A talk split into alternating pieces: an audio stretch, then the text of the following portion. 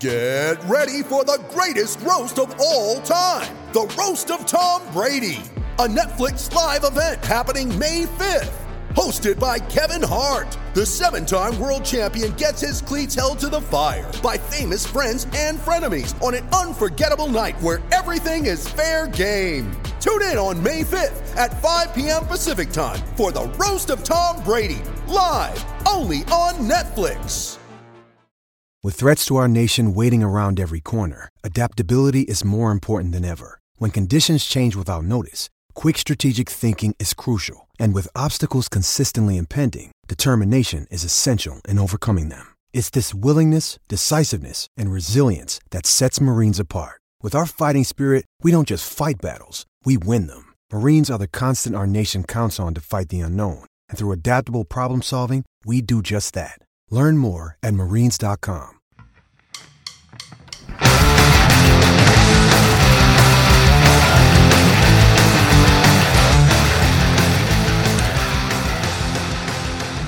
Welcome to Cast and Crank Podcast. Today we have Cameron McLeod. Cameron McLeod is a commercial fisherman. Uh, he's done a little bit of everything. Uh, super interesting guy, nice dude. Um, you probably seen him on Instagram do some crazy stuff, and I, I don't feel like that portrays him as a, as a dude you talk to. But you guys can check him out. Go to Cameron McLeod uh, on Instagram. I'm not sure how you spell it, but he says it in the episode. Also, uh, check out Pacific Coast Sport Fishing Show. Now, this was the big news that we were going to announce. Uh, we're doing our 100th episode there. We're going to have a booth. So come down and hang out. We're going to have tons of dudes doing podcasts live there. Uh, we'll have a new hat, shirts, um, old shirt, new shirt. So uh, come down, hang out. It's 14th, 15th, and 16th. I'm not sure on the times. I want to say it's 10 to 5 every day. I'm not positive, but I'll let you know and I'm going to post something up. Please come down, support, support everyone that's there. We're going to be next to G Fly, Aaron Graham, a guest of the podcast, is going to be on the episode. You can hear my kid howling in the background. but uh, please come down and hang out. It's going to be a fun time. We're going to celebrate 100 episodes, which is a fucking lot of episodes. Can't believe we've done this much, but we got some good guys coming up. Uh, Bill DePriest will be coming up next week. We got um, Alan Watson, uh, Melissa Perez, and Dominique from the Pescador. Uh, Matt Florentino, Randy Spicer. We got a lot of dudes coming up. So thanks again for listening. Give us five stars on iTunes, please. All right. Thanks, guys. See you then. Later.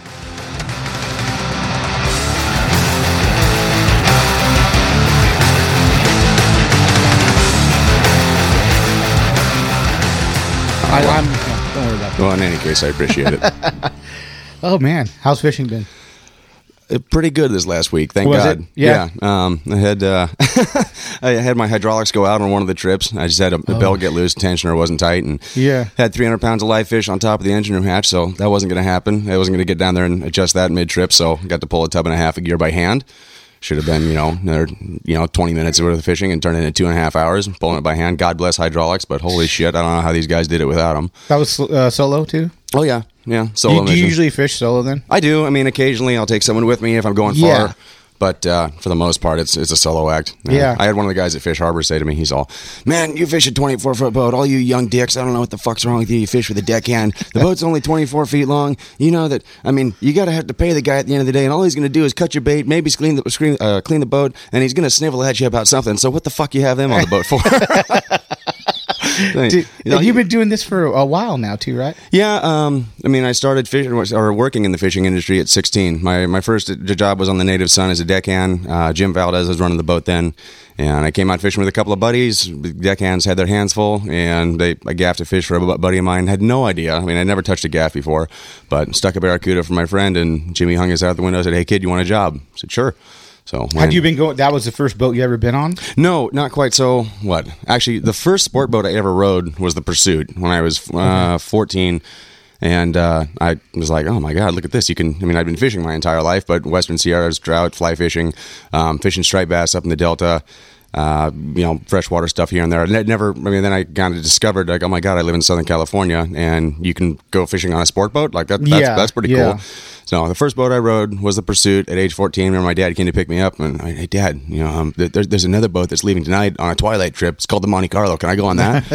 like, well, uh, him, huh, him, okay, fine. You know, no more boats after this. After the twilight, you're done. Yeah, You know, yeah. Okay, dad, fine.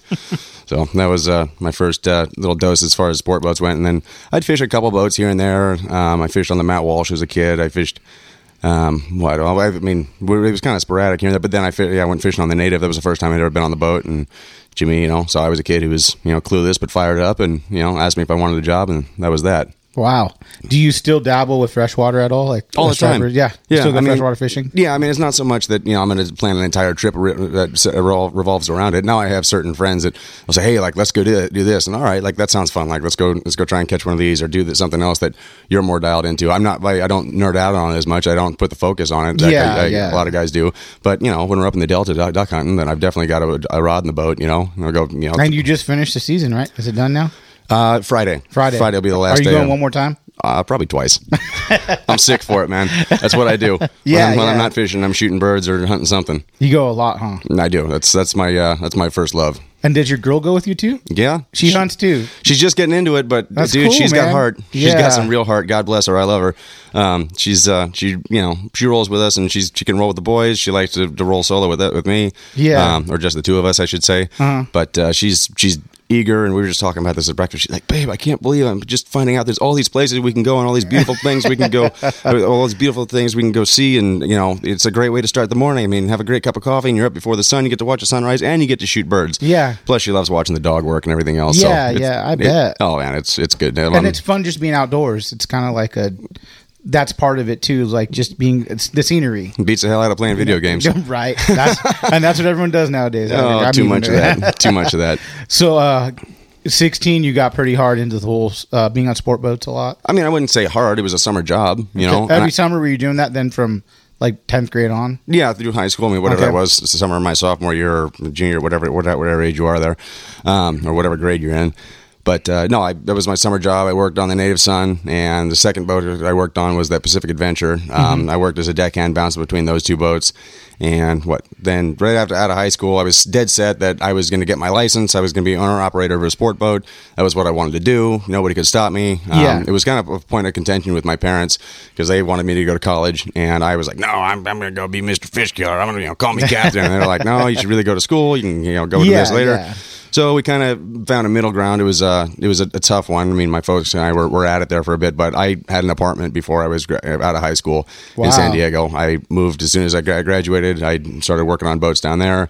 And after that, I got my seat time, got my license, and then came back up to, to, to Long Beach, where I started running the Pacific Adventure, and simultaneously went to Cal State Long Beach. Wow. Yeah. Uh, when you went down to San Diego, what was your first boat that you jumped on? Okay, so I had fished on the Pacific Voyager as a passenger. I Uh-huh. had a couple of regulars from the Native Sun who invited me to go fish on a charter with them. Really liked the operation. Um, Mark Ornoz is a hell of an operator, and he, he was the first guy I got on a boat and was like, "Man, okay, this is dialed. This guy knows his shit. This is next level." Um, he's very intense, but the guy is very much a fish killer too. And the But don't you think that goes hand in hand? I feel like the the intense guys usually will put you on the fish. oh, kinda. you- I mean, I yeah, I mean, I've, my- I've on- my only experience is with uh, I've been on a couple sport boats, but I caught my first yellowfin with Dwayne this year, and he was like fucking intense. Oh, you but have- but the thing is, is he put me on five yellowfin like, Oh, that. yeah. you know, I'm like fuck, and then after he's like, hey, sorry, bro, if I was kind of intense. I'm like, your job. I say the same thing. That's thing. what you're fucking doing, man. Dude, That's your I- shit. You Yeah, know? I, I I apologize to my clients when I'm running a multi-million dollar yacht for them. Like, hey, sorry, I was screaming and saying bad words there, but uh, you know, they're like, no, no, no, that was good. It was it was authentic. I'm like, well, yes, it is authentic, but you know, when we have the opportunity, we need to capitalize because it's not it's not going to be there all day. Yes. So, And that's how he ran his boat when you got on it. Uh, yeah, he I mean, he was all over it, and Okay. the, the, his crew worked really well together. There was a group of guys that had been there for a long time. But long story short, I was dead set. Okay, I was going to go be you know number one deckhand on the Pacific Voyager, Mm-hmm. and I was not ready. Long story short, you know, I was 18 years old, bright eyed and bushy tailed. I wanted to work really hard. I had no idea the intensity of you know and the work ethic I was going to need to actually do it. Um, So last, when you when you say you you weren't ready, um, what was missing? I, I had worked on half day boats and three quarter day boats where Um, The one, Pacific Voyager is how many days? it's an it's an overnight multi-day boat. Okay. You know, they I think they run up, up to three days or four days. You know, now um, when I was doing it, I mean, we never did anything longer than a two day. Yeah. But uh, you know, it, it's one. It's a different caliber of fishing. You know, when you're fishing offshore and you're up dawn, to, from you know dawn to dusk and later, um, especially on the overnight boats. I mean, you, you work you know 20 hour the days. It was pretty standard. Um, and then on top of that, it was different caliber. Well, the, the caliber of the operation, but too the caliber of fishermen. You know, Yeah. Um, you see what comes out on a half day, three quarter day boat, especially pre El Nino back here. It's like you got guys with their big fat catfish specials, and ne- next thing you know, these were charter groups that had been built up over years. I mean, the clientele was was pretty good, and, And, so they're, and they're no joke. They kind of know what they're doing. They're not you for the know- most part, yeah. Yeah. I mean, you still get your ducks, but you know, for the most part, yeah, they were shit together and they were intense. Yeah. And I was expected to, to perform at a certain level, and I had never done that before, so it didn't work. Um, So I mean, it just. I mean, someone might be listening that wants to be a deckhand. sure. So I'm kind of like wanted to know what your experience was. Like you're like, fuck, I, I'm not working hard enough, or am I'm not moving fast enough. I didn't know all the terminology. Like, what do you think lacked that really made you go, what did I fucking do? Just the intensity? Was it kind of like you know? The intensity, the the speed that you need to move at. You know, you always need to have your head up. If you're working on a boat and you're holding still, you're fucking doing something wrong. Okay. I can't stand it. I mean, a lot of the times these days too. I mean, every now and then I'll go moonlight and run a sport boat as a Yeah. relief operator or something, and I look at these kids and I'm like, what in the fuck are you doing? You know, get do your you hands. think? Do you think that's an age thing though? Maybe you you did the same thing because you're what 18 at the time, 17. Yeah, I mean, it, part of it think- may be an age thing, Yeah. but I think more than. I mean, here's the thing. I mean, you could say it's an age thing, but I, I learned quick. I, that was a really hard lesson. You know, when Todd Myers walked me down the dock and said he was the second at the time. He runs the Voyager now, but he said, "Cameron, it's not going to work. Sorry. Here's forty bucks. Bye." I mean, that broke my heart. Oh, Brad, it's like getting your fucking dumped by your girlfriend. Exactly. you know, but worse. but a job, but your livelihood. Exactly. So here I was. I was dead set. I mean, you know, I never even made it to where I was a full share deckhand on that boat, but I was dead set. This is what I was going to do, and they said, "Sorry, like you're, you're getting in the way more than you're helping." And Wow. bye. So it it was a tough. It was a really tough pill to swallow, but I, I learned quick from there. You know, and within a year there, I mean, I was able to to get in with the uh, the guy I was running, I was working for on his six pack boat, put in a good word for me, and I was able to go work a relief trip on the Royal Polaris. You know, again. Wasn't quite ready, but I had a whole lot different attitude and a whole different outlook by then. I was able to be head up the entire time. I was I was hungry the entire time. You know, I was always moving, always saying, "Okay, you know, what do we need to do?" Um, and I learned a lot that way. You know, I was still you know low man on the totem pole as far as skill level and experience was concerned, but you know, I tried, and it was evident, and I learned a lot, and I came a, a long way on that trip. Do you think that uh, there should be like a certain path when you're kind of trying to be a captain that you should run? You know, because nowadays, uh, dudes might just buy a Parker and, and start chartering after they maybe they've been fishing their whole life. Sure. Maybe they got their captain's license. Who mm-hmm. knows?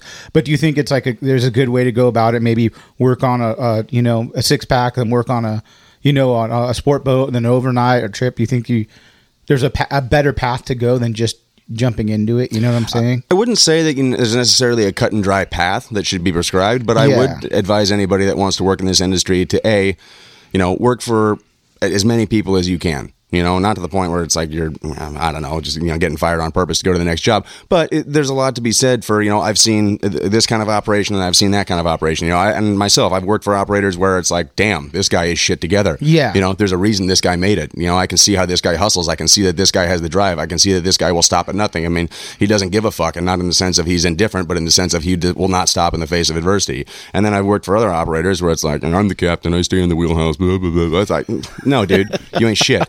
You're lazy. You know, the dri- I mean, essentially, y- y- I mean, in the sense of a sport boat, you know, the captain's job. Obviously, he's you know driving the boat. He's in charge. He makes the, the shots. Putting you on the fish, pretty much. Right, Yeah. but the other part of that is that you know, as a from a crew member standpoint, his job is to fill the roles that uh, um, either his his crew is too busy, and you know, it's to plug the holes. It's a manager role. Yes. you know, people get high and mighty where you know I'm the captain, I get to sit on my ass and never leave the wheelhouse, and that was my mentality when I got my license for a little bit. I had a bit of captainitis, you know. I got my hundred ton license, big fucking deal. You know, everybody and their mother's got a hundred ton ticket. It's not that big a thing, but um, you know, the- what do they say? Bigger, bigger the uh, smaller the ticket, bigger the uniform. You know, Yeah, you know, yeah. Captain Harbor Cruise. But um, you know, it, it- you need to go at it from the standpoint of like, yes, I run the show, but I also need to identify the shortcomings of my crew, or when my crew is tied up with another thing and there's a hole over here, well, then get your ass in there and fill it. That's what makes a boat run. Mm-hmm. You know, I mean. Mark Ornoz, for example, in the Pacific Voyager, he sure as hell didn't sit in the wheelhouse the entire time. If we were on a stop and it was all hands on deck, you got one guy tagging and dropping fish, you got three guys gaffing, you got another guy in the tank, the cook's out of the, ga- the uh, out of the out of the galley, you know, because he's got prep work and stuff to do. Yeah. But bet your ass, Mark was on deck, you know, doing his thing. Uh, Yeah. that's how it should be. Yeah, that's that's a cool uh, outlook to have too because I don't know any. uh, These are like the probably the first or second guy that I've had that you know has been a captain, worked on a lot of sport boats. I had uh, Alec Robbie on. Mm-hmm. I have, I mean, uh, um, and you and uh, Aaron Graham. Mm-hmm. You know, so it's kind of a cool perspective, and uh, to see how you know you could give someone else because there's a lot of kids that are probably trying to be deckhands now, or you know, getting it as a pinhead, right? Mhm, yeah. So even at my kid's school, he's he's uh 16, and the kid he plays in drumline with works on uh the Clemente. Is that the Dana Point Clemente? I believe so. Yeah. Okay, he works on that as a pinhead. Cool. And it's like, dude, it's cool. Like, I'm like, I didn't even know that. And he's like, oh yeah, I listen to your podcast too. I'm like, oh shit. I mean, it's a great way for a kid to learn a work ethic. It's a great way for a And kid to learn how to go I- hustle. Exactly. And and if they love fishing, it's just cool to hear like a path and maybe like um an outlook from a guy like you that isn't very uh you don't you're not social media, you're on there, but you're not like look at me kind of thing. I'm not trying know? to promote myself. Yeah, you know I mean, I'm more than anything, it's for my own entertainment. And I'm, Yeah. you know, poking fun at the world. But we'll get to that. We'll get to that a little later because you do have a, a very interesting social media. It's funny. Oh, yeah, I'm glad, Um, you, glad you enjoy it. It's there for it's there for entertainment. So, uh, so let's move back. So you're you're a captain now. What boat was your first boat you, you were captain on? Okay, the first boat I ever ran was the Pacific Adventure. Okay. and uh, that boat was underpowered. It was slightly doomed from the get go. Um, again, I really had no business driving a sport boat when I started, but nobody is, has any business doing anything when they start a lot of the time. You know, that's how you learn. You get thrown to the wolves. Um, and it was another very hard lesson for me when I started running a sport boat. And it's like, oh, I'm back on my home turf. This is where I came up. You know, Long Beach, Pedro, Orange County. Like I grew up fishing on these boats. And, you know, rather than getting my, you know, welcome to the fleet, son, it's more like, who the fuck are you? Who's you, do you? Uh, how many people were out of that boat? How many people could you? Fit? Oh God, I forget what the. I think the COI was like sixty three people or something, Okay. if that. But I mean, it was uh, it was a steel boat and it was slow and um, you know I you know whatever I did it for a couple of years. It was okay. do you remember your first day? Were you stressed out? Like were you like fuck? Oh yeah, oh yeah. I remember my first day. We were fishing sand bass in the mud down the line. Really? And yeah, it was like okay, here we go. Like God, I hope I, I yeah, we're- okay. We, we made it off the dock good. I got to the bait barge okay. I hope I don't crash this motherfucker when I get back. You know, I mean, that's where we were. You know, I, I, I pulled a couple cra- captain crunches on that boat. But the owner said to me, he said, "Hey, I got a wood boat and a steel boat. There's a reason you got the steel one." yeah, right. I mean, yeah, you're learning. Well, that's cool of him to give you a chance to do that. He did. Yeah, absolutely. No, I, I, owe a lot to him too for, for giving me a run. Yeah. So we, we did that. Okay, what? See, uh, we're going to go through the progression of sport, sport boats here. Um, I worked on the Pacific Adventure. I started running a little bit of relief for Bruce for doing the Sport King and uh, what uh, John Batts actually. Well, first Paul Medina and Walt for um, were on the Monte Carlo. They left. John Batts came in. I started running a little bit of relief for John Batts. Some of the daytime, some twilights, or a couple days here and there for Bruce on the Sport King. Learned a lot from both those guys. Those are both solid operators. I mean, they're they have their own styles. I mean, Bruce, for example, is, is definitely different than most guys, but I'll tell you, Bruce knows that island better than, than anybody, Yeah. as far as I'm concerned. Um, and uh, what he what he lacks is, as far as you know, being kind of a kind of goofy, he definitely makes up for as far as being able to you know be a fishy son of a bitch. Yeah. So that was cool. Um, the Matt Walsh, God, I missed that boat. That was a fish killing son of a bitch. I mean, he, oh God, she was fishy. And uh, anyway, I guess she's doing well as a whale watch boat up the line. But uh, I, I missed that boat. I missed that boat a lot. A lot of good memories there Yeah. even as a kid, actually, I fished on that boat when Paul Medina and Walt used to run it, and uh, they were they were always cool to me, you know. And that's always been the, also another thing. Like the mark of an operator who's secure is someone who is, you know, sees a kid that's eager and enthusiastic, and even though in the back of our minds we may, may be going, God, like you have no idea what you're getting into, like fuck, stop now. it's like uh, you know, you're still cool with that kid. You know, he's Yeah, like, yeah. you want to learn something like, hey, check this out. Here, here's the meter. Here- This is this is what sand bass look like on the meter. You know, you see that? that like, that's that's barracuda on the sonar. You know, stuff like that. Um, so it was it was I mean kind of cool to be on boats that I had fished on as a, as, as a high schooler and uh, kind of that age, and then later to run those boats as in my early twenties. That was really That's cool. super cool, man. It was way cool. So what? So yeah, we did that. I ran the Sea Angler for a season. The last season that Greg Watson owned it. That was Mm-hmm. cool. Greg Watson again, old school guy, been around forever. Learned a lot from him, um, both in you know his style of fishing and it's like you know sometimes you look at a guy's GPS and it's like holy shit, there's a lot of nooks and crannies out here that I don't know about. um, so that was cool. I did uh, what I ran Twilight on the Southern Cal for a season, a little bit of relief work in the daytime there, and simultaneously while I was bouncing around on these sport boats, um, I, I worked for Bongos out of Newport Beach, Okay. six six bat boat as well. I actually worked there for what six years or something, like Oh, 2009, time, huh? 2010 till about 2015. Yeah. yeah. I started out as a second for them, you know, whenever they need an overnight trip, and then it got to where it was, you know, like hey, we need a guy on the deck here, and then oh, like hey, you want to run the boat? Sure. So I think I, full time I ran the boat there for maybe four years. Wow. Um, yeah, it was it was different, you know, and I, I I do feel thankful for that that I was able to see like the sport boat side of things, you know, locally, and then you know go down and do some work in San Diego, see the overnight multi day long range thing. So that then- was like where you learned your six pack stuff was on the bongos, kind of. yeah, and it was a good segue. Um, you know, I, I had a good run with run with bongos, um, but I got to the point where it was time for me to go do something else. And I actually had a client of mine from bongos who was a super cool guy. He was a regular of ours. He'd fish all the time, and I, you know, was on a first name basis with his wife and kids. And he Yeah. said, "Hey, I'm, you know." I'm, I'm buying my own boat. Do you want to come run my boat? I said, Well, what do you mean? I can run you. Sure, that sounds great. And then lo and behold, oh, hey, freelance yacht captains is a real thing too. You know, Oh, that's yeah. the industry. So that's you know that's uh, how I picked that up, and that's that's been uh, progressing ever since. You did that after the bongos.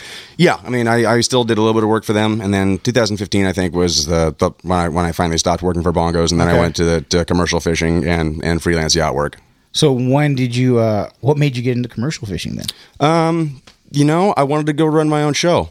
Be completely honest with you, I had. When I'd you learned- mean own show, you you almost like didn't want to deal with anyone. Uh, to say it like you didn't really want to do the sport but. You rather because I feel like with a commercial, you're kind of either on your own. Oh, you're- you're- or, yeah. or yeah, you know. especially as an owner operator. I mean, you live and die by your own sword. You know, Yeah. you have to be your own boss. You have to kick your own ass. And when you when you see shortcomings in your own operation, it's a hard pill to swallow because that's you you're talking about. But you have to be able to talk trash to your own face. You know, hey, Yeah, you missed it today, dude. You fucking missed, and you're gonna lose money because of it. So you better get your shit together, and you better be ready to come back twice as hard or three times as hard or whatever the hell it's gonna take tomorrow. Yeah. So that was that. But I was, I was, you know, I wanted to go on out on my own and try that. And the yacht work. I mean, I, I'm really grateful for the clients that I have now. I have worked for and still work for some amazing people, uh, running their bo- boats whenever they want to go out with their families. Um, it's, it's side work at this point. But there was a time there when, for example, when I was rebuilding my boat, that uh, the yacht work is what floated me. That's what yeah, paid my bills. Yeah. So when you bought, what was it for? You still have the same boat you bought in the beginning? Yeah, so okay, I, I fish a 24 foot Radon. I keep it uh, in San Pedro, and uh, anyway, I, I bought that boat up in Ventura, and when I bought it, I really did. I should have had a surveyor go through the boat and some other stuff, but I was just real real fired up on you know getting my own boat. So I looked at it and I was like, okay, the hull is solid, the power package is solid. It was a Volvo power package, and I thought, okay, this is great. I mean, the rest of the boat is a complete tweaker rig. Um, you know, the, the, some of the glass is starting to delaminate, and Yeah. um, you know, like I remember looking on the sea trial on the bus bars, and some of the uh, some of the connections were held on with vice grips, and it's like, oh Jesus, yeah. So uh, we, I got the boat back down to Long Beach, and we, we rewired it and did some other things, but then I fished it rod and reel for a season. Um, had some difficulties doing the commercial rod and reel thing because. So what were you fishing for rod and reel? What fish? sea bass, yellows, halibut, some Okay. tuna. Um, but you know, I, I, I was essentially trying to do uh, focus on local seafood and sell ru- ru- line caught, zero bycatch, sustainable, blah blah blah blah blah, all those buzzwords.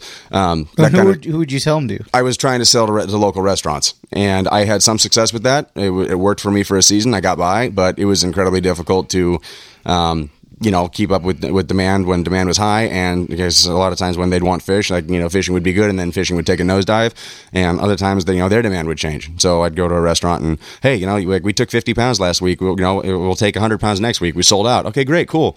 You know, here's 100 pounds. Oh well, uh, yeah. Actually, we kind of had a tough weekend. We're going to take 15 pounds. I'm like, why in the fuck would I even get in my truck for 15 pounds? You couldn't call me and tell me this. And what do you do with the rest of the fucking fish? Yeah, you go wholesale it or something for pennies on the dollar compared to what you would make at the restaurant. or something? Yeah. Yeah, or I mean, you know, you go take like uh, you know, the forty thieves in Pedro, you know, and you get you know dollar fifty a pound for yellowtail or something. But hey, dude, you ain't making a living on a dollar fifty a pound No, yellowtail right. rod and reel. I love all the rod and reel hype. You know, these guys, all commercial rod and reel fishermen. I mean, there are there are a few, and I, I mean very very very specifically a few. Like you know, you can count them on one hand, guys who get by doing that, and they have very you know high. Is it a lot more popular now? Rod and reel fishing commercial. I mean, it, there's a lot of hype about it. Yeah. You know, I mean, it doesn't take much to be a commercial rod and reel fisherman on paper. You can go register your boat commercial and get yourself a commercial license and HMS permit if you're going to go fish tuna or something like that. But I mean, as far as making a living at it, give me a fucking break. You know, there are yeah, it's hard to, to do that, right? I'm it- sure. Yeah. I mean, I know. I tried it, and uh, it's it, it. Would it be possible? Sure. You know, Yeah. but you better be you better be a goddamn good fisherman, and you better have some really high dollar markets. Yeah. But uh, that takes a long that takes a long time to get there. So that's what you first started with then, the Yeah. first year? Yeah, That's all you did. That was all I did. So Okay. then after that, I decided I had to make a change. Um, I you know was doing the yacht work on the side, and essentially said, okay, I'm just going to put a little house on my boat because originally there was just a Pacific Pilot house, which is like like, like a spray dodger. It's like a phone booth, Mm-hmm. you know. You get into it and keep yourself out of the weather. But I was like, all right, I want you know I want a V berth, I want bunks, and you know, I want a, ha- a structure, a house, you know, so I can get out of the weather, and I want to put hydraulics on the boat so I can start pulling traps and fishing that kind of gear.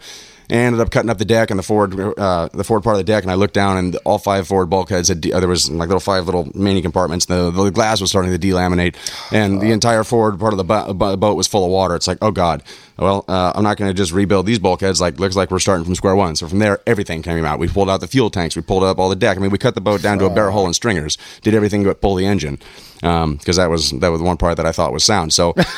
You thought? I thought just- we'll get to that in a second, but basically, I mean, we, so I rebuilt the boat from the ground up. And, Yeah. uh, when I say I rebuilt the boat, what I mean is I was essentially in a Tyvek suit with a grinder and sandpaper, doing a lot of prep work for PP and Ernesto from San Pedro, who are damn good at what they do: fiberglass and, and, and wood But and paint guys. PP, yeah. Like- I, I tried to call him Pepe. He said, "No, it's Pepe. Yeah.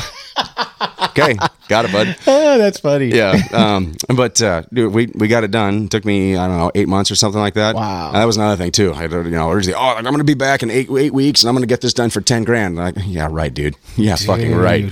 So anyway, eight weeks, eight months. yeah, eight, yeah, no problem. Um, but uh, we did that and built the boat up, and now I mean I built it to be a lobster boat.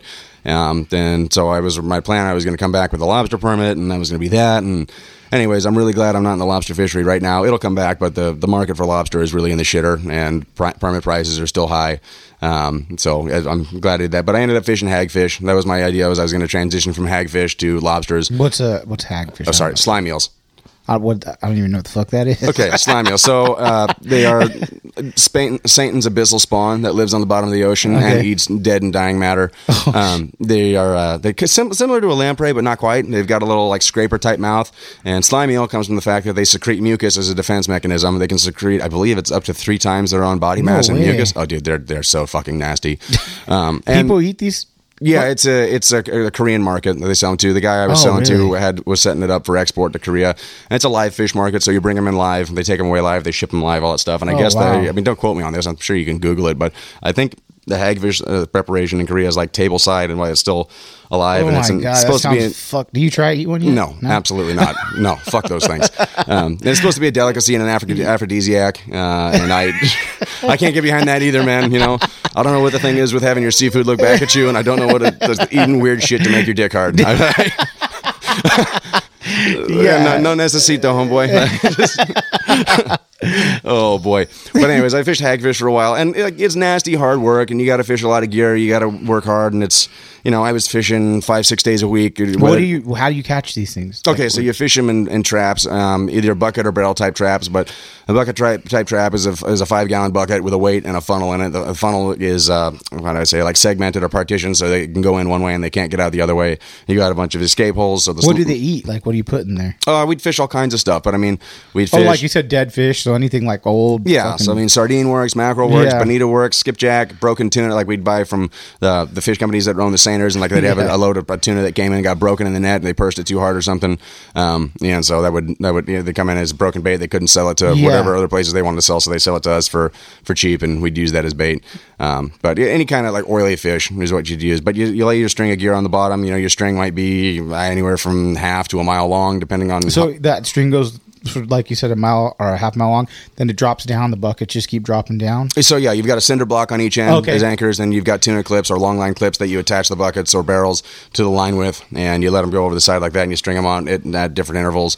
Um, Let them get to the bottom. And then you, I mean, depending on how you're fishing, you might let them soak for a short time. You might let them soak for a long time. Do you the- go far off the coast to do this, or not really? uh, I mean, I when I was eel fishing, I never fished farther out than Catalina, you know. But I fished, I don't know, I mean, thirty miles each way of San Pedro, you know, for sure. Yeah. Um, and it's uh, you know, it's it's a stepping stone fishery. It's a really hard way to go as well. Um, and the hardest thing with that, you know, the fishery was okay. Uh, there was a lot of work and a lot of nasty work, which I didn't mind that. I mean, you know, fuck you. So you want to be a fisherman? Well, guess what? You're gonna have to deal with bait and fish blood and all that other crap. Um, but the the market was really not that great. The buyer had a monopoly from Morro Bay to San Diego, and Oh, um, shit. I will say as a disclaimer before I say this, they've since been bought out by a larger seafood company, and it may be different now. But when I was doing it, the guy was dishonest. He was a cheat. He knew he had us under his thumb, and he would try and fuck us any opportunity he got. You know, we did Yeah. get a phone call. Oh, hey, 200 pounds of your fish died at the plant. We're going to deduct that off your next paycheck. Oh, really? Well, bullshit, homie. I'll tell you what. You, you don't. You're not going to buy that 200 pounds. I want it back. Oh, what do Yeah. you mean you want it back? I, I mean, if you ain't going to buy it, it's still mine. So bring Yeah. the fucking things back. Oh, uh, well, well, not this time. We'll give you a pass, but next time, next time, if your fish dies at the plant, I'm like, yeah, fuck you. Not playing Mm. Yeah. that game. Or they always, you know, eel's too small. Oh, eel's left eye dominant. Geel- Eel's gender fluid. I mean, there's something's always wrong with the eel.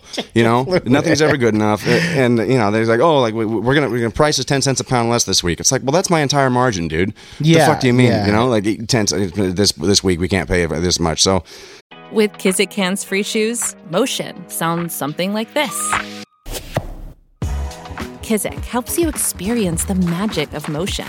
With over 200 patents and easy on, easy off technology, you'll never have to touch your shoes again.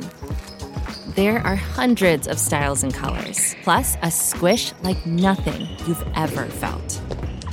For a limited time, get a free pair of socks with your first order at kizik.com/socks. The longest field goal ever attempted is 76 yards. The longest field goal ever missed? Also 76 yards. Why bring this up? Because knowing your limits matters, both when you're kicking a field goal and when you gamble. Betting more than you're comfortable with is like trying a 70 yard field goal. It probably won't go well. So set a limit when you gamble and stick to it. Want more helpful tips like this? Go to keepitfunohio.com for games, quizzes, and lots of ways to keep your gambling from getting out of hand.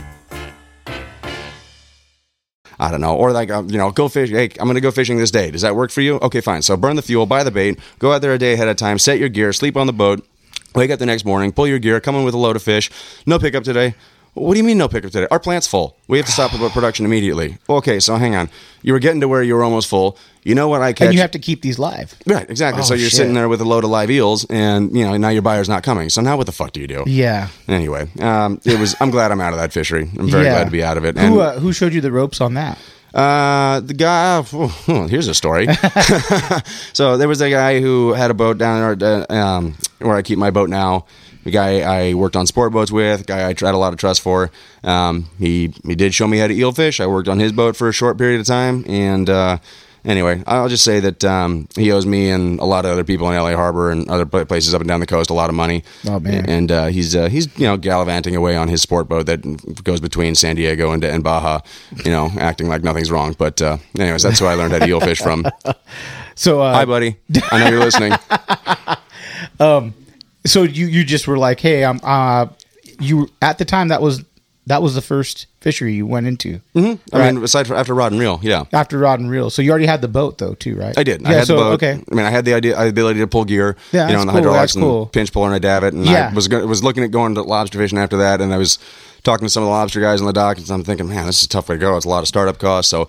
Anyway, um, uh, what? Well, the way the cards fell, I ended up through a friend of mine meeting the guy who is now my buyer, um, and working on his boat at the Circle Hook out of uh, Newport Beach, and getting in with these guys. They they sell fish at the Dory Market um, down there by the pier, and I ended up being their deckhand longline fishing. Learned the ropes Oh, from them, wow. and uh, my buyer and his dad. His dad is a salty character who is.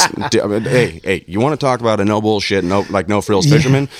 This guy used to go launch a 20 foot wooden dory through the surf next to Newport Pier, and he went fishing with a compass, a, a fathometer, and a cigarette. Okay, no hydraulics, pull gear by hand. I mean, you want to talk about gnarly, you want to talk about salty. Yeah. this motherfucker has done it. That's So, crazy. Yeah, and he's in his he's in his 60s now. Um, I learned a lot from him. He's he's a good, good man, good fisherman.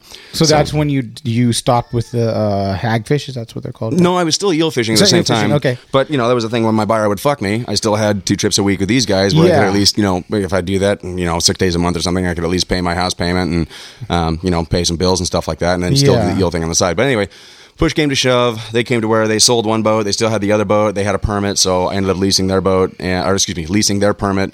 Um, the Is it hard to get a permit? they're they're hard to come by. I mean, it's a limited entry fixed gear permit, so they don't just Okay. hand them out. They're not making any new ones. I mean, Yeah. it's a it's a set number of permits on the West Coast, and sometimes they they get bought up and they disappear because you, want to say the the permits are regulated by vessel length. Okay. So, for example, my permit is a 25 foot permit. My permit's a 24 foot boat, so it Yeah, fits. yeah. But let's say like okay, like you want to build a bigger boat, so uh, you have a 25 foot permit, and then you have a 17 foot permit, and you want to build a 31 footer. So you can buy two permits, and they'll give you half the length of the smaller permit to put on a bigger boat. Oh, you know, shit, so the yeah. permits are they are becoming more and more scarce. They are Yeah. they are pricey.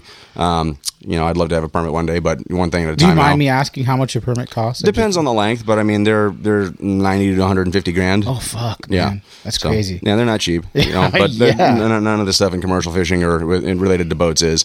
So that was uh, that's how we went that, that route. But now I'm longline fishing on my boat. It's a much more stable market. Um, I enjoy the fishing. Um, you know, we we fish for all kinds of stuff. I've got quotas for black cod. I've got quotas for thorny heads. I've got quotas for uh, what minor slope rockfish. So that's like black gill rockfish, um, you know, you know, square spot stuff like that. And then we've got um, minor shelf rockfish or like reds, bocaccio, that kind of Yeah. stuff. So fish a little bit of everything. That's cool. How long do you let those lines stay out for? Like when you go fish? All depends on what you're targeting and how deep. And I mean, like you know, I, I might let if, if there's a day where the, the current isn't as strong, um, you know, and I, I and it's a shallower spot, I might give it a shorter soak. Or if I'm worried about structure and the gear snagging, then I'll, I'll give it a shorter soak. Or if it's like, oh, I'm you know fishing really deep and I know this gear is gonna gonna mo- walk a mile between Yeah. the time that I set it and the time that I pull it, then you know I, I might let the gear soak for half a day. All depends though, you know. You ever lost a line? Oh yeah.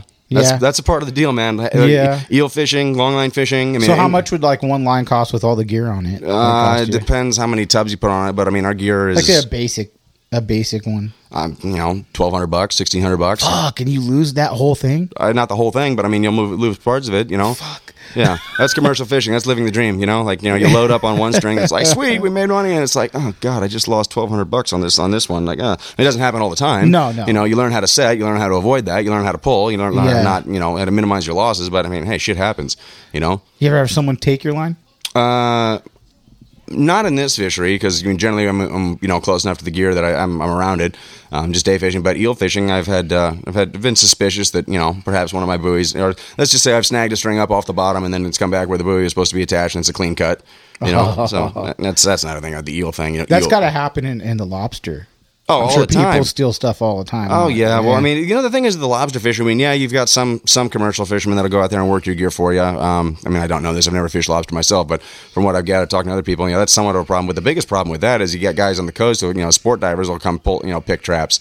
And again, not all sport divers do that, but there's plenty of shitbags who do. fucking Woody, where are you at right now? Oh, Woody! I'm just kidding. I, love, you. Woody. I, I love too. him, That's why I said Woody because I love Woody. No, man, Woody ain't like that. Woody's my boy. No, Oh, good people right there. Yeah. But um, yeah, but I mean, you know, you fish the horseshoe, for example, or you fish close to the shipping lanes in the lobster. I mean, your lot, your gear's going to get chopped up. You know. Yeah. But I mean, you, you you know, there's structure there. You know, there's a lobster somewhere out there, so you set a trap and it gets chopped up. But I mean, again, nature of the beast. It, it- there's there's more than just fishing that goes on the on the ocean. There's a whole bunch of business that goes on in the ocean. You know, Yeah, you're definitely right. not the most important guy, especially when you're bobbing around in your 24 foot boat. so now you're doing pretty much just the uh, long line, right? Yes, That's that- all you're doing, and that- then the freelance captain still, right? Exactly. So Okay. I mean, I've been fortunate enough with the long line fishing um, that that is my, that is my mainstay, and uh, I've been I'm happy doing that, and I'm there's, there's room for growth there, and I'm I'm how do I say this cautiously op- optimistic, um, looking to go forward with that in the future, and I still have my, like a handful of yacht clients on the side. I, I've been fortunate enough that I've been able to weed them out to people that I really like. I, I mean, if, if I if I don't already know you, or if I don't really like you, and you know you don't take care of me, I'm not running your boat. Simple Yeah, as that. yeah. But the people that I work for now, they are good people. Um, they are, you know, they, they want to go. Their, their time is valuable, and they want to go out and have a good time with their family. And I, a lot of them, you know, it's more than just driving the boat. You know, it's more than just catching fish. I mean, you know, drive the boat, catch fish. Hey, there's there, there's an entire industry built around that. There's plenty of guys who can be a yacht operator and you know to show you a good time, put you on some fish. But more the, the other side of that, I mean, what I do, I would say is that you know get to know someone's family and work with their kids, and you know be polite to their wife and not be the big bad salty fish killer who's too cool to say hello. How are you? You know. Um, Which I'm sure happens, right? I mean, Oh yeah, dude. I, the egos, man. You fucking fucking lose me with that shit. You know, egos are, are all too all too prevalent, and you know. Well, so- since we're talking about egos, um, Let's go. Let's talk about uh, let's talk about something that funny you do. Uh, you do some funny songs, and you also Mm-hmm. You had uh, some underwear with a man's face on it. well, no, hang on. Let's let's back this up a little bit. Yeah, you're right. But uh, I was gifted a pair of uh, a pair of man panties. Who gave those to you? That was Anti Fishing Fishing Club. The man, the myth, the legend. Oh, I don't know. The man, man might be a woman. I know, all I, I, I, they gave me some stuff, There you go. and uh, I messaged back, and they're like, "How do you know I'm a he?" exactly. That So I- makes me laugh. I have no idea what Anti Fishing Fishing Club is. I ever, I mean, I'm sure you're listening, Anti Fishing Fishing Club, Yeah. you, she, it, or whatever the hell you are. But uh, yeah, you're brilliant, and you must hate your money because you give a lot of really cool shit away. Yeah, no, dude, they gave us all kinds of cool shit. Hat, beanie, all There kinds of koozies. I love it. So yeah. Well, I, I was gifted a pair of magical man panties by Anti Fishing Fishing Club with uh, the one and only Billy Kellerman's face on them. Billy Yeah. Kellerman is not my favorite guy on this ocean, um, but uh, yeah, they you know they gave it they, they dubbed it the mankini. I like man panties, but anyway, I, I did take a picture of Billy Kellerman's face on my junk on this mankini, holding a couple of fish. You know, I And- thought. I mean, I thought it was fun. I think we talked about it on Billy's episode, and he, he I don't even think he was like, he's like, ah, it's funny, you know, like it was no big deal.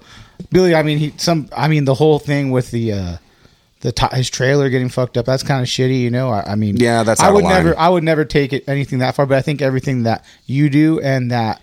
Uh, anti-fishing fishing club do, they're, it's all fun it's all just busting balls dude. Yeah, it is busting balls. And I mean, like, okay, that, like, let's talk about that for a second. Yeah. So the whole Billy Kellerman thing, you know, I am sportfishing and you can too.com. Pay this thing, this subscriber fee and you can, you can do all this shit. Mm-hmm. Um, okay, one, I've known a Billy Kellerman since before. I mean, I didn't know him as Billy Kellerman, you know, but before, when, when I first heard of him, he was that idiot who owned that boat, the Spectra. no That, that's what i was uh, gonna say you knew him then when he bought the I knew, I knew who he was. You know, Okay, I knew he had this tweaker guy running his boat, and it was just like this fucked up operation. And then, I mean, when you invited me to come on here, I went back and listened to his episode.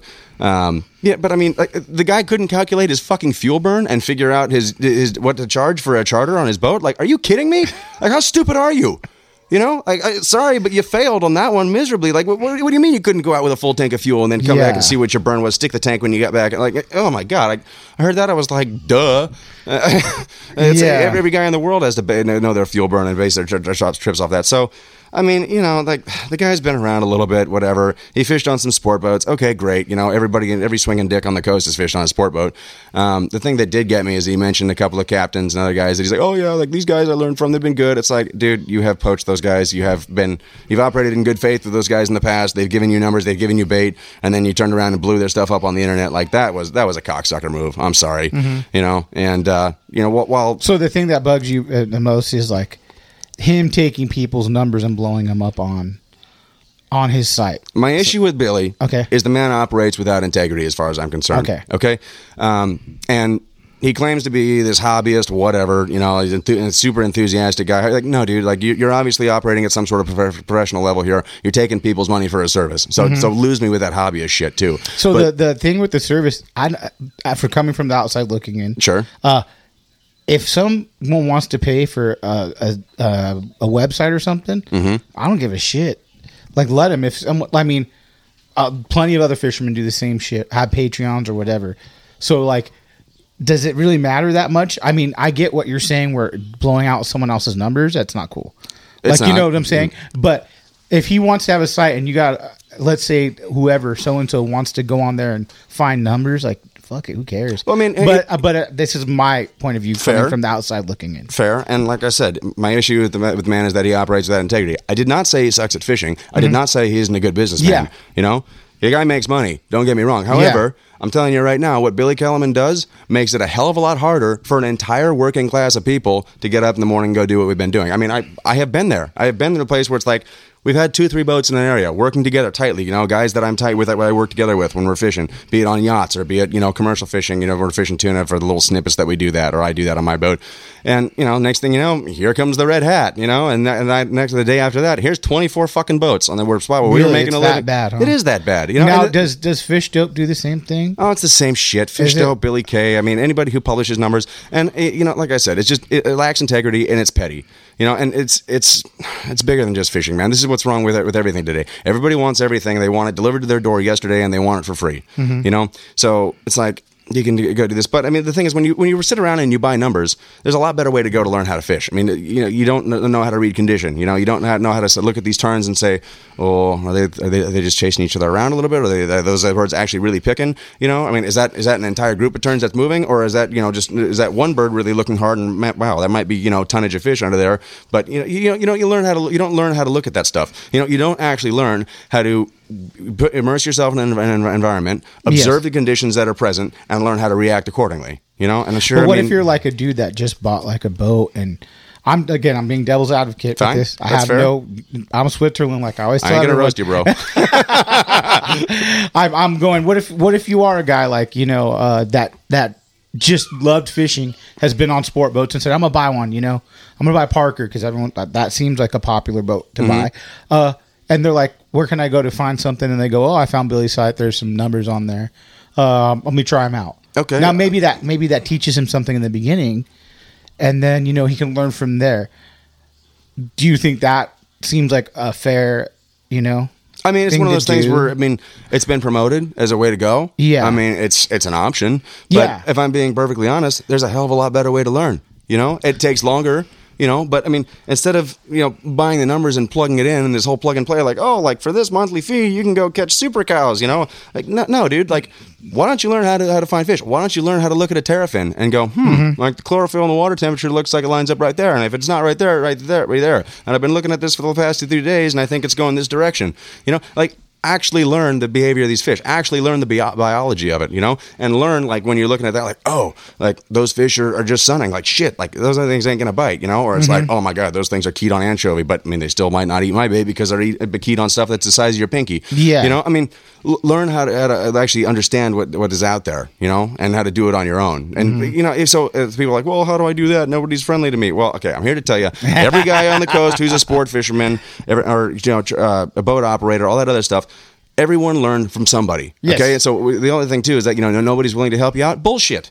Somebody who's out, everybody who's out here got helped out by somebody at some point in time. Yes. Did they have to put in some time? Did they have to earn some people's trust? Did they have to go do some bitch work and scrub somebody's boat or something like that? Yeah. Okay, but that's how this works. You know, fishing is not something that's been handed down. You know, just it, with, with, without any work put into it. You know, it's a trade that's been around since before biblical times. You know, being a fisherman doesn't fucking make you special, but like there there is a uh, what do I say this? Like I write a passage in this. You know, and I so yeah, and so yeah. when you, you try and jump that, I mean, it, really, it's like you, you can tell the guys who are out there these days. You know, Parkers, you know, fucking Parkers. God, I mean, don't get me wrong. I mean, there's guys that I respect who fish Parkers and they run good operations. Yeah. But uh, uh, there's a lot better boat out there for a lot less money. So anyway, the Parker thing is uh, out of control. But you know, like you can tell and these guys don't know shit because like you watch guys, it's like oh, like you know, the numbers are over here, and it's like you, these guys will go driving right over breezers of fish. It's like fuck, are you blind? Are you stupid? Or both? Yeah. Like dude, like you had it right there. You know, or it's like you'll, you'll, you'll uh, the whole bluefin thing. Like you know, you're putting your kite out on a spot of fish or a meter mark or you know whatever the hell you had, and here comes some guy, or some guy comes, you know, uh, you, you stop the boat. You know, like Yeah. to, to do something where it's not related to fishing. Like, oh, I got to pop down and look at the la- lazarette real quick. I got this, you know, I got to see if uh, this bilge is pumping or whatever. You know, the next thing you know, is like some guy's stopping right next to you, putting his kite up. It's like, fuck, dude. Like, I, I wasn't fishing. Like, I just stopped the boat because I had to stop the boat. Yeah, you know? yeah, But yeah. th- That's the kind of shit that that breeds. You know, when you get the whole, it's like a get rich quick thing. And then there's always going to be some guy with his numbers and his website, and you know, follow my formula, drink my fucking protein shake. I mean, whatever it is. You know, but th- that isn't the way you do it. That isn't the way you actually learn and become successful. And that isn't the way that you, you know, you actually like, like, uh, what is it? Get get to it to be able to do it within your own right. Yes. You know. So yeah, I'm sure there's plenty of guys that got lucky off Billy's numbers. You know, where a spot of fish stayed in an area for a couple of days, and yeah, they went out and they were able to catch one. And you know, here's my Philly Philly super cow that I got with Billy Kay signature flying fish. Okay, yeah, great. But uh, you know, like you're, you're not a fisherman. You know, you're, you're some other sheep that went and followed the pack and got lucky. But what if you you get lucky? So like, I get exactly what you're saying. Like Mm-hmm. to to like when I go, cal- I love calico fishing. I love spotted bay bass fishing. Sure. So I learn as I go. I try different stuff. But yeah, I have friends that kind of push me in the right direction too. Right. And it's not a pay site, but like maybe some of these dudes. Uh, I get what you're saying, 100. percent But I mean. There's got to be some of these people that just get on there and buy the numbers and then learn and maybe go, hey, you know, I learned something and I'm going to move on.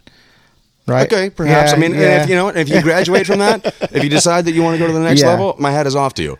But Really, you have a good you have a good point where like you could also go a diff. Well, I I hate fucking saying this. I'd say it probably every other episode. Instagram is a big influence. Dude, people So- give shit away on Instagram all the fucking time. and by the way, it's a really good tool for sending people in the other direction.